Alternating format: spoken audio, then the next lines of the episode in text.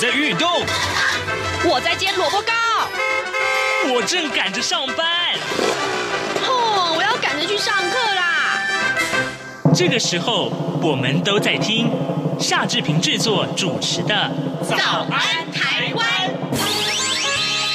早安台湾带给你最热门的时事访谈，最感动的人物专访，最直接的民意表达。对，让我们一起收听《早安台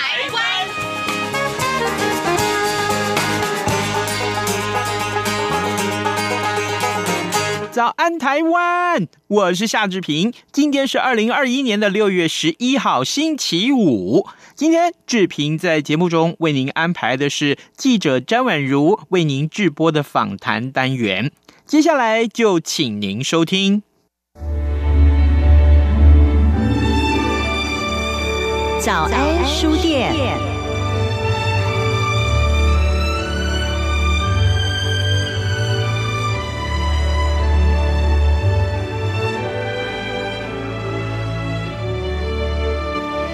大家好，我是婉如。在今天的节目当中呢，想跟大家持续来关注台湾的疫情状况啊。但是现在呃，也为疫苗的事情是伤透脑筋啊。还好，就是我们说呢，风雨中有故人来哦。所以在上个星期，我们看到美国跟日本呢，都对台湾做出了疫苗的捐助。如果呢，您觉得这样的捐助就可以了，当然是不可能的事情，因为就算有疫苗，它还是有一个优先施打的顺序。但我们必须说了，第一线的。跟医护有关的这些工作人员，绝对是必须要优先施打的。但对一般人来说，哈，就宛如来说，我自己就会觉得，那我就排在后面没有关系。但这个没有关系，还是要有关系。为什么呢？因为你自己的免疫力、抵抗力还是要保持住，然后呢，才能够有机会去抵挡像这样子的 COVID-19 疫情的一个冲击嘛。所以。近日呢，我就看到一本新书，是由天下志所出版的，叫做《香药草实证宝典》。好，翻一翻呢，就发现里面还真的蛮多扣紧着现在的时事议题。我们怎么样度过难关，增加自我免疫力？其实香药草可以给予大家一些答案。所以在今天，我们特别跟大家岳阳连线到美国啊，访问到这本书的作者郭资君老师。那资君老师呢，也是第一位美国药草师协协会华人董事以及注册的药草师，更重要的一件事情，就除了他的专业之外，他在今天的节目还会跟大家来分享他怎么样走过在去年美国冲击相当大的疫情之下，他怎么活过来的。好，咨询老师您好。是主持人好，各位听众大家好。好，志军老师，因为一听到你在美国，我就好想问你哦，嗯、这个去年你的日子还好吗？当然，很重要的是，我刚刚知道了，志军老师，你们全家都已经打了疫苗了。这个在美国应该此刻就已经是一个很普遍的现象，就是打疫苗。嗯，目前统计来讲，大概美国有五成二的人都已经打完两剂了。那嗯，小朋友也都已经可以打疫苗了。那其实就是说。疫苗接种已经非常普及，你甚至不用预约，你都可以去像 Costco 这样的地方，就是台湾讲的好事多，或者是说我们这边会有一些，呃，教会外面会有一些帐篷，那就是你都可以自己开车啦，或走路进去，不用预约，也不用保险，不用任何的费用，你就可以打到疫苗的样子。对，我还看到有个新闻，就是说也有美国有些球赛开打嘛，那你来打疫苗看球赛免费哈，就是用一种比较吸引人的方式 让大家对对，有有有，还还可以抽乐，有些抽、哦、对，因为中西部有些就是吃打率不高，他们还有给一百万美金的抽乐透，还有还有那个航空公司给你，就是说如果你打了。疫苗的话，因为为为了紧急复苏，你你上传的疫苗卡，你可以有一整年，你如果被抽到，你有一整的免费的头等舱的这个机位，这样。这当然要去打啦。对，可是我们必须说，一开始的时候，其实美国我们也因为疫情严重，对啊，很严重嘛，然后大家也会产生一些质疑，因为疫苗刚出来，大家也不太想当第一批白老鼠。太新的技术，对。嗯，我们其实，在去年的人过程当中，还没有疫苗之前，其实外出都要非常小心。那时候人刚开始前一两个礼拜，你会发现像鬼镇一样，就是超市里面都没什么人这样子。那第一天发生的时候，那个超市都空的。那因为我我自己本身学药草嘛，那又学芳疗，就因为我英美国都有证照。那我们的组织，不管是药好吃协会跟美国的一些芳疗组织，在这段时间做了非常多的这种免费的一些线上的教学，开放给民众，让他们知道说，在没有疫苗之前，你让自己提升你自己的免护力、免疫力哈，增加你的这些气管的一个保护力。因为我们知道，日本现在已经有疫苗，那如果你确诊后，你在医院所得到的治疗都是支持性的疗法。就是说，提升就是让你给你给你氧气用类固醇这些东西，还有一些呃，像之前讲的瑞德西韦等等这些西药。可是最重要的是你自己，因为有些人得到他症症状很轻，可是有人症状很严重，所以这跟你的免疫力会有一些些的关系。所以我们那时候办的非常非常多的活动。那美国在这个药草的市场上面，还有包括放疗市场上，也在去年其实造成很大的一些缺货的瓶颈，有有几个。要热销的药草的产品，跟它跟那个芳疗的东西都是缺，所以我们那时候还办了一个活动，就是说，那你怎么样用厨房的一些香料来做成一个呃，你可以立即。用的一个增强免疫力的一个东西，这样子。嗯，透过老师您的经验告诉我们说，如果但是我们在台湾就是说戴口罩啦、勤洗手啦，然后非必要不出入公共场所，嗯、这是基本的嘛。但是你自己身体的抵抗跟免疫力其实更是重要。在去年听过一些美国朋友就是说啊，他。得到了确诊了，可是可能就是在家休息，因为就是也 也可能有不舒服，就吃一点普拿疼，就这样子。我就那时候感觉很诧异，就说啊，这样子就可以吗？这个别差异，有很多人并没有办法，就是你讲的就普拿疼就可以缓解。嗯、那原则上，在我们在过去这段时间，如果出入哈，除了口罩，我还会用一些比较特别的东西，比如说我在进出这些工作场所的时候，我可能会使用一些像紫锥花或接骨木我做的一些糖。讲，那我去年开始我就准备了一个一一瓶大概四百五十 CC 这么大瓶的一个固态糖浆。我每每次只要外出回来跟出去，我都会喝。不瞒您说，在三月份刚要停止这个就 shut down，就是那个那个叫封城的时候，因为最早的第一个个案是在华盛顿州的西雅图，那因为我们就在华盛顿州，只是我们在南部，那西雅图在北。可是我孩子的学校的同学的家人有人就住。西雅图那边有人被传染，那那个礼拜真的，我怀疑我女儿曾经得到过，因为他们全班有七个同学，三分之一人都发烧到快四十度，而且有很明显的呼吸道症状。我女儿高烧那两三天，几乎是没有办法吃下东西的。可是那时候也还没有什么 PCR，什么事迹都没有，因为才刚发生一个礼拜后就宣布说全美国停课，呼吸道声音很喘，而且痰很多。叫他吃东西他都吃不下，顶顶多只能喝下一点点水，所以我就用很多的这种比较能够帮助他退烧、好帮助他清痰的一些香药草，比如说我用了像。紫锥花啦，欧石草可以帮助他退烧，还有像这个接骨木花也是帮助他把呼吸道的那些病毒 block 掉，让他不要继续往体内入侵。那他喝不下的时候，我就是每每半小时给他一百多 cc，就是逐步喝。那我一一边观察他的体温，哦，后来就发现妈妈从四十度、三十九。哦，三十八，哎，慢慢两天后就发现，哎，他慢慢就退下来到三十七就好。可是他刚好的时候，其他的还是没什么味。他跟我讲说，我前两天我都没有印象你在叫我干什么。他说，我就觉得我好累啊，我起不来。他连我的女儿很爱干净，很爱漂亮，她已经高中，明年就要上大学。他那两天都没有洗澡，哦，整个都躺在床上，嗯，真的很可怕。后来事后他打电话问他同学说，你前几天有去学校？他说我也没去学校。他说啊。因为没去学校，会一问班上七八个人都没去学校。后来学校才发现事态严重，才会干脆整个宣布说整个停课。嗯，对，就像像台湾一样啊，就直接停课到暑假啦，就变成是这样，但是不停学啦，就是网络上视讯学习。对对对，我们也是这样，也上了一年这种网络教学。那这时候家长真的就是要放 比较 open mind 啦。那就是因为孩子他们经过这一年后，其实美国很多教育的。一些不管入学啦、审核都很放宽啦，没有那么僵化，说一定要 SAP 啦，一定要什么是什么都都没有，因为都知道这个情况其实是一个很至少是百年来首见的一种。灾难啊、嗯！但看到美国说这样子的状况一年后好转哦，当然疫苗的关系很重要啦。然后，可是呢，你要想这一年他们怎么过的？好，资源老师你们怎么过的？因为台湾三级警戒到现在就已经大家快受不了了。期待说，呃、我其实做蛮多事情的。你想，我这一年来我写了两本药草书，另外还有一本是。旧版的改版，所以我这一年来完成了三本书的出版。另外呢，因为你你你很多地方都不能去，不管是戏院那种 museum 美术馆、博物馆，休闲活动都暂停，溜冰，全部都停，停了一年多。后来中间有小小段的开放，在夏天，可是又疫情又关，我就很去步道，因为我们住的这个地方附近非常多的森林跟步道，我在步道里面发现非常多的药草。嗯，哦，所以我就把拍出来很多的影片放在这个 YouTube 上面，就是，不管是分享或教育民众，不管是海内外的华人，我觉得这也还蛮有趣，就是说，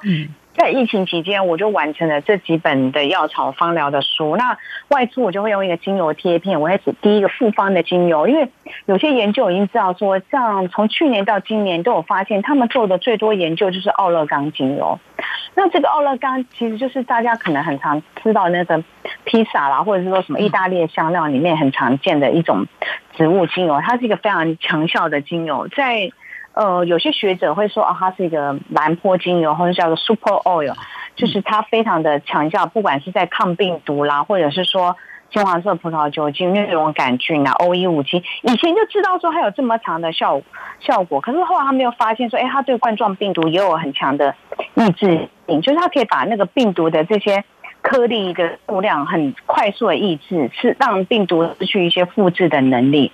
那他们研究就发现说，它可以从每毫升五百万个这个毒的颗粒，很快速这样降低到每毫升一百六十七个这样的颗粒。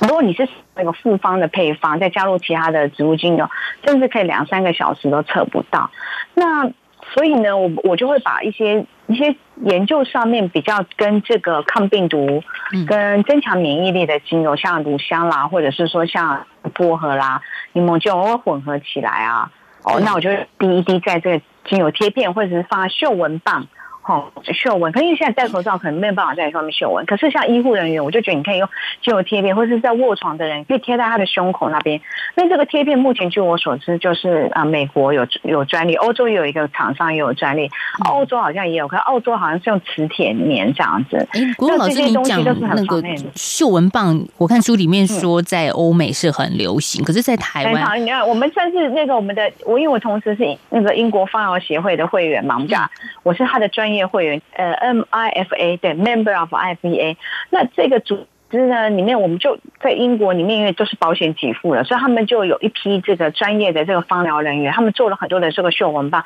送给医院的医护人员。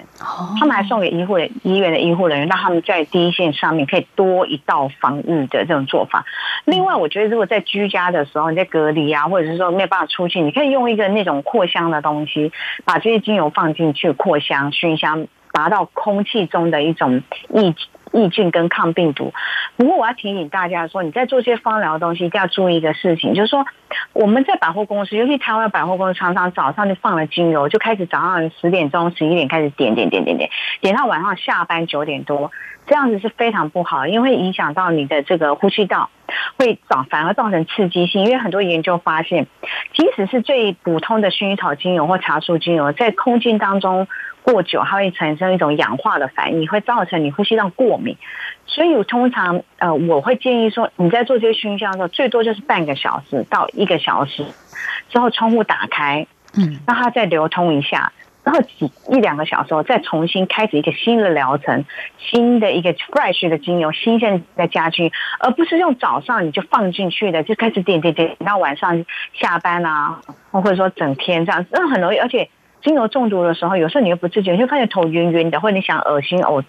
这都是表示你已经有中毒。精油还会中毒？我一直以为精油是很温和式的一个东西。啊、嗯，其实，在国外啊，哦、已经发生过很精油的这些中毒事件，因为有一些这种公司，那种传销的叫 MLM 的公司，他们鼓励民众口服精油啦，或者说没有稀释使用，在比如放在美国。有好多的毒毒性的这个报告个案通报，就是让皮肤很严重的溃烂。那在我的书里面也有讲到，就是在这本香药草的实证宝宝典有特别讲到，有一些个案是有死亡的案例，也有抽筋抽血。所以精油虽然安全，可是它是专业的东西，因为在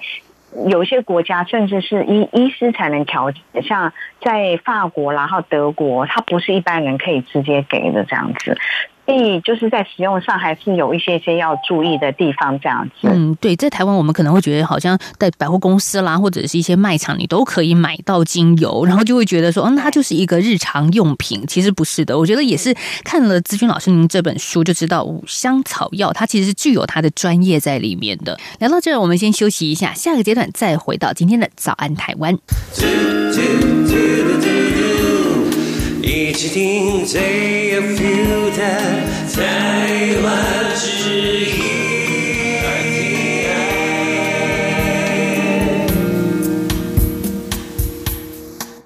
回到早安台湾，我是宛如。在今天的节目，我们访问到的是由天下生活所出版的一本新书，叫做《香药草实证宝典》。我想呢，大家在上个阶段听了这本书的作者郭资君老师来谈香草药药草的一个功能功用哦，那可能会产生接下来的好奇啊，说：哎，老师，我看里面书非常的详细，就是材料做法都巨细靡遗的告诉读者了，可是。这些草药怎么去取得呢？实际上，你现在用搜寻网络上很多东西都买得到，没有什么东西买不到。嗯、我发现网络上除了武器买不到之外，什么都买得到。OK，哦、原则上这些东西现在都买得到。那有一些 fresh 的一些 herb，其实在台湾花市里面也很常有这样子。那不过就是说，花市里面有的药草。你买回来之后，你我会不建议说你现在在这个夏天的时候去种它，因为毕竟很多的这些香药草植物，除非它已经驯化成台湾的天气，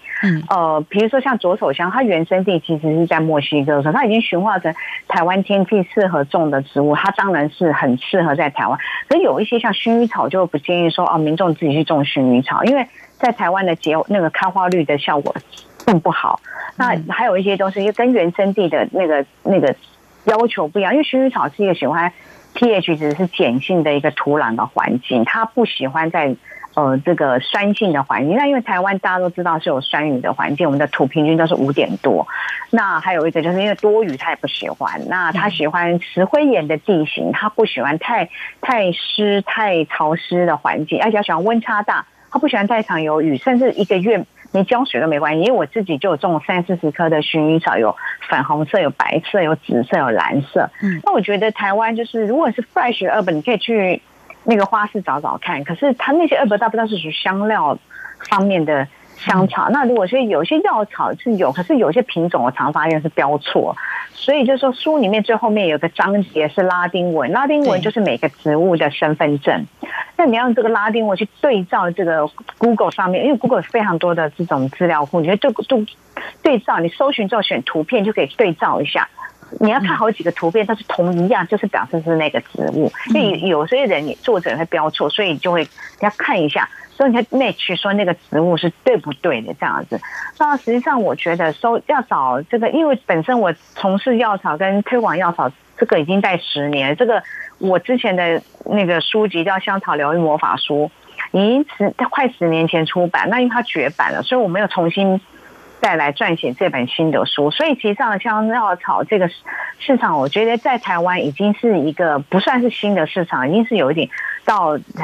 白热化，甚至很多品牌，你反而要注意的是，你买的东西是不是真正有机，有没有被辐射处理过，有没有被？就因为有些业者会号称是有机，他来台湾用伽马射线照照过。那因为台湾并没有限制说不能用伽马射线，因为欧美是限制不行的，可是台湾是可以，因为台湾潮湿，所以我们的中药啦。还有一些马铃薯都用伽马射线，这个大家网络上都可以查到，都公开资料。政府也会教进口商这样做。那如果你用伽马射线处理过的药草，是不是它有那些功能跟功效？我不知道。不过呢，在国外是在有机的规范下是就是严格禁止的。他认为说，你的食物如果被辐射线照过，你必须要标示告知消费者。他就认为说，这是一个。知的权利这样子，所以如果你买了香药草，我会建议说你就不要买多，你买三个月。如果说在夏天放很久都不长虫，那它就可能是被伽马射线照过，或被硫化物处理过，或者是用那个一些硝酸盐、亚硝酸盐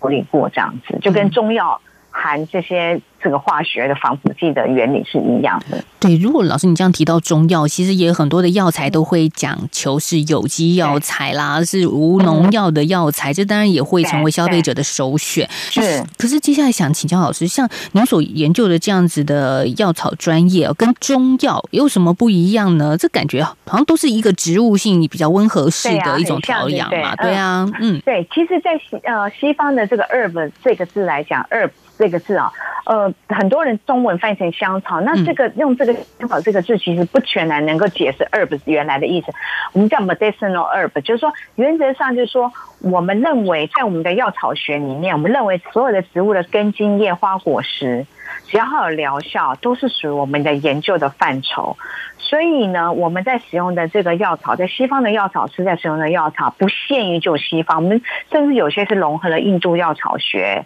那有像我也会用黄芪啊，有时候我也我也会用刺五加啊。那刺五加是来自西部西伯利亚，它这个来自于它俗名叫西伯利亚人参啊。然后我也会用西方的呃这个花旗参啊，我也会用东方人参啊等等，叫枸杞啊，叫英文叫 Goji berry 嘛，还有像那个红枣也是。所以这些东西我们在运用的时候，我们比较不一样是。在美国跟在欧洲，不管是澳洲、加拿大这些国家，都有非常多的有机来源的的这些呃素材，那所以我们在使用上面会比较的放心跟安全，就是说在这个材素材上面，我觉得比较方便。那在呃西方的药草学上面，它有些理论也是会跟东方的这个理论会有点像，比如说像会用脉诊啊，也会看舌象。因为在西方药草学里面，早期也有这样的一些呃典籍。原则上，在西方的这个药草学里面呢，它不限门派，说你只能用西方的药草啦什么的，它还是会融合到一些东方的药。只要是它有机研究上面认为它是对我们的客户有帮助，我们都会把它综合在一起，成为提供客户一个整合的一种服务。嗯，所以一直提到这是很专业的，而且像姿君老师也是具有药草师的专业身份认证的。再回过头来到老师您自己的身上，您曾经很早期当过在台湾的医药线的记者，移民到国外去之后，就也是很着重于这方面的研究，就是香药草的研究。你怎么会进入这样子的领域啊？呃，其实我在当医药记者啊，后来哈我在医药界的。这种 NGO 啦，不管是做 marketing 啦，或者 PR，我都一直觉得它有一些些的盲点存在，包括我自己的家人也有医师，也有护理人员，就是还有我自己的家族史有非常多的慢性病，有糖尿病。我的爸爸四十多岁糖尿病，他都规定服药，按时服药，定时回诊，然后在六十出头就失明，六十不到六十五岁就死亡。我所有的伯伯，嗯，我的大伯、二伯、姑姑，每一个都是糖尿病。真死亡，我就在想，西药一定有一些什么不完整的拼图，需要我们去解决它。嗯，所以后来在这么多年来的一些寻找，再加上我自己的过敏、皮肤过敏史的问题，加上你到年龄不同的阶段，你会碰到很多多的你自己健康的问题，包括像我以前在当记者的时候，我有脂肪肝，那一个基金会有时在筛检的时候帮我发现到，可是我后来我从事药草这个工作，我发现，在几年后，我发现我。我那时候因为有曾经在美国，我先生当防卫学者来美国，回去后又从一个教授帮我找，他说你的脂肪肝不见了，我就在想啊，难道就这一年我过去我这一年在美国的生活还有药草的一些改变嘛？那还有一些些的，像我皮肤过敏二十几年，很多产品都不能用，就发现很多天然的这个纯露啊、植物油啊，就可以当很好的皮肤的护肤的产品。我就发现说，我自己从上面得到非常多的 benefit 这样子。嗯，那我在台湾每一年都一定要去看眼科，因为我就会我戴隐形眼镜，我都有过敏性结膜，我都要点眼药，我都很不舒服，我就要点药，眼就黏黏，都要戴眼镜戴一段时间，因为我有高度近视。那还还我还还有一个特殊体质，我不能吃芒果。我从幼稚园我吃芒果，我就立刻眼睛肿起来，每次吃就眼睛肿起来，长针眼。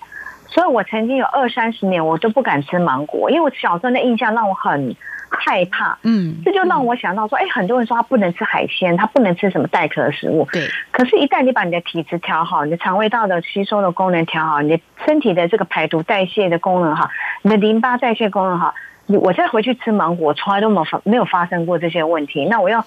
纯露敷我的眼睛，哦，我让我的这个，我就用化化那个矢车菊纯露放在化妆棉里面泡湿哦，盖在眼睛上面。哎，我就发现我眼睛就不会再发炎，就不会肿。我儿子有时候也会，然后有的小孩在台湾空气然后揉眼睛，就常常眼睛发炎，就这些症状都都缓解。所以我就觉得说，哎，其实这些 herb 跟药草，而且不瞒您说，这十年来我们家很少吃西药。虽然说我我现在是感染科的医师，我们不会常常动不动就吃止痛药，去吃退烧药，因为非常多的植物，你把它冲泡成茶饮，而且很多这些茶植物都是很。安全很方便，都已经在人类历史上使用几百年。那这几这这近几十年，非常多的科学研究支持他的研究论点。不管是美国的医学中心的一些 APP，都开发了一些 APP。英国的 BBC 也做了很多这样的节目，就说 “Grow your backyard medicine”，就说在你的后院种种出种出药来。对对对，他就 “Grow your backyard medicine”，或者很多类似这种题目的东西，或者说嗯嗯。嗯那个英国，如果你有去过伦敦的话，你就知道伦敦有个很有名的 garden 叫 Kew Garden，他们甚至出了好几本这种有关药草方面的书籍，这样子。所以我觉得这个东西是民众学习完之后，它可以减少过度的滥用药品，减少健保的支出，减少药品过度滥用到导致的并发症，包括将来的洗肾的问题，或者是说像过敏药常常使用之后你失效，因为抗抗组织胺药物有时候会失效。甚至将来的呃，这这个呃，这个是很多人到老后才发生的问题，就是说抗药性的问题。因为我们台湾的抗生素用的很多，因为民众都很希望速成、快速退烧，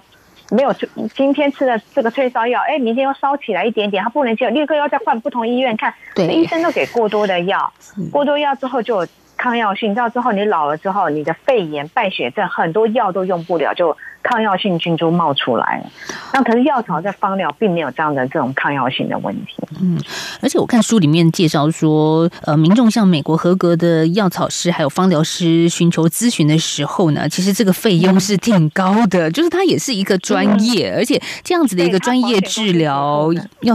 追踪三个月到一年的时间，就就觉得说，其实今天透过节目也透过呃老师您的介绍，可以让大家开另外一扇窗。所以其实香药草。为什么说它可以减少你不必要的用药？就是因为它通常都是多功能的哦，它不会像我们现在呃使用西药，就是说啊，你吃。高血压的药，又吃肾脏病的药，又吃糖尿病的药，有时候有些药物其实是重叠的。那医生都跟你讲说这是保护肾脏，保护什么？可是后来你到六十岁发现，为什么我还是出现了这些并发症呢？嗯、那时间都太晚了。好，那老师，我们节目要到最后了，你是不是可以提供一个简单的方式，也符合现在台湾的一个当下的状况的一种专业疗法？我觉得，因为因为当人焦虑啦、紧张啦，这个会让你的免疫力会下降，然后因为你会失眠、睡不好嘛。那因为你的你的压力的这个荷尔蒙可里松就没有办法放松。我觉得你可以用，比如说像真正薰衣草精油，或者是用用像永久花啦，或精油，或者像呃什么雪松啦、丝柏啦，就是比较那种森林系的，这些你想到的针叶林的这些植物，冷杉啦，这些精油你都可以选择，选择个。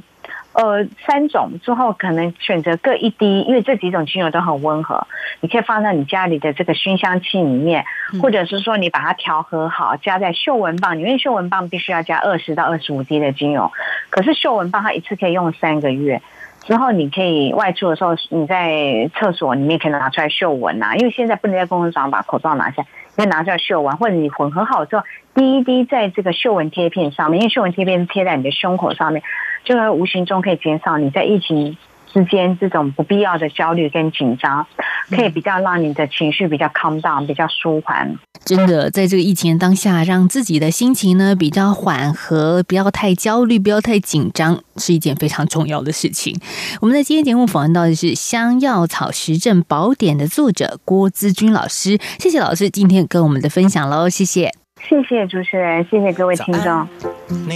各位听众，以上就是今天的早安台湾。在节目结束之前，荣志平再次提醒大家：疫情严峻，防疫工作绝对不能轻忽。遵守室内群聚的相关规定，戴口罩、勤洗手都是必要的。也请您随时上到中央广播电台的官网关注新闻，或者是收听央广各节新闻，掌握最新的天下事。祝福您有一个愉快的周末，咱们下周一再见喽。我脸臭兮兮，不管是一二三四二二三四，不齐。家上的水果贝果 iced tea，谁一样能让你心一醒？反正过了十二点后都一样被丢弃。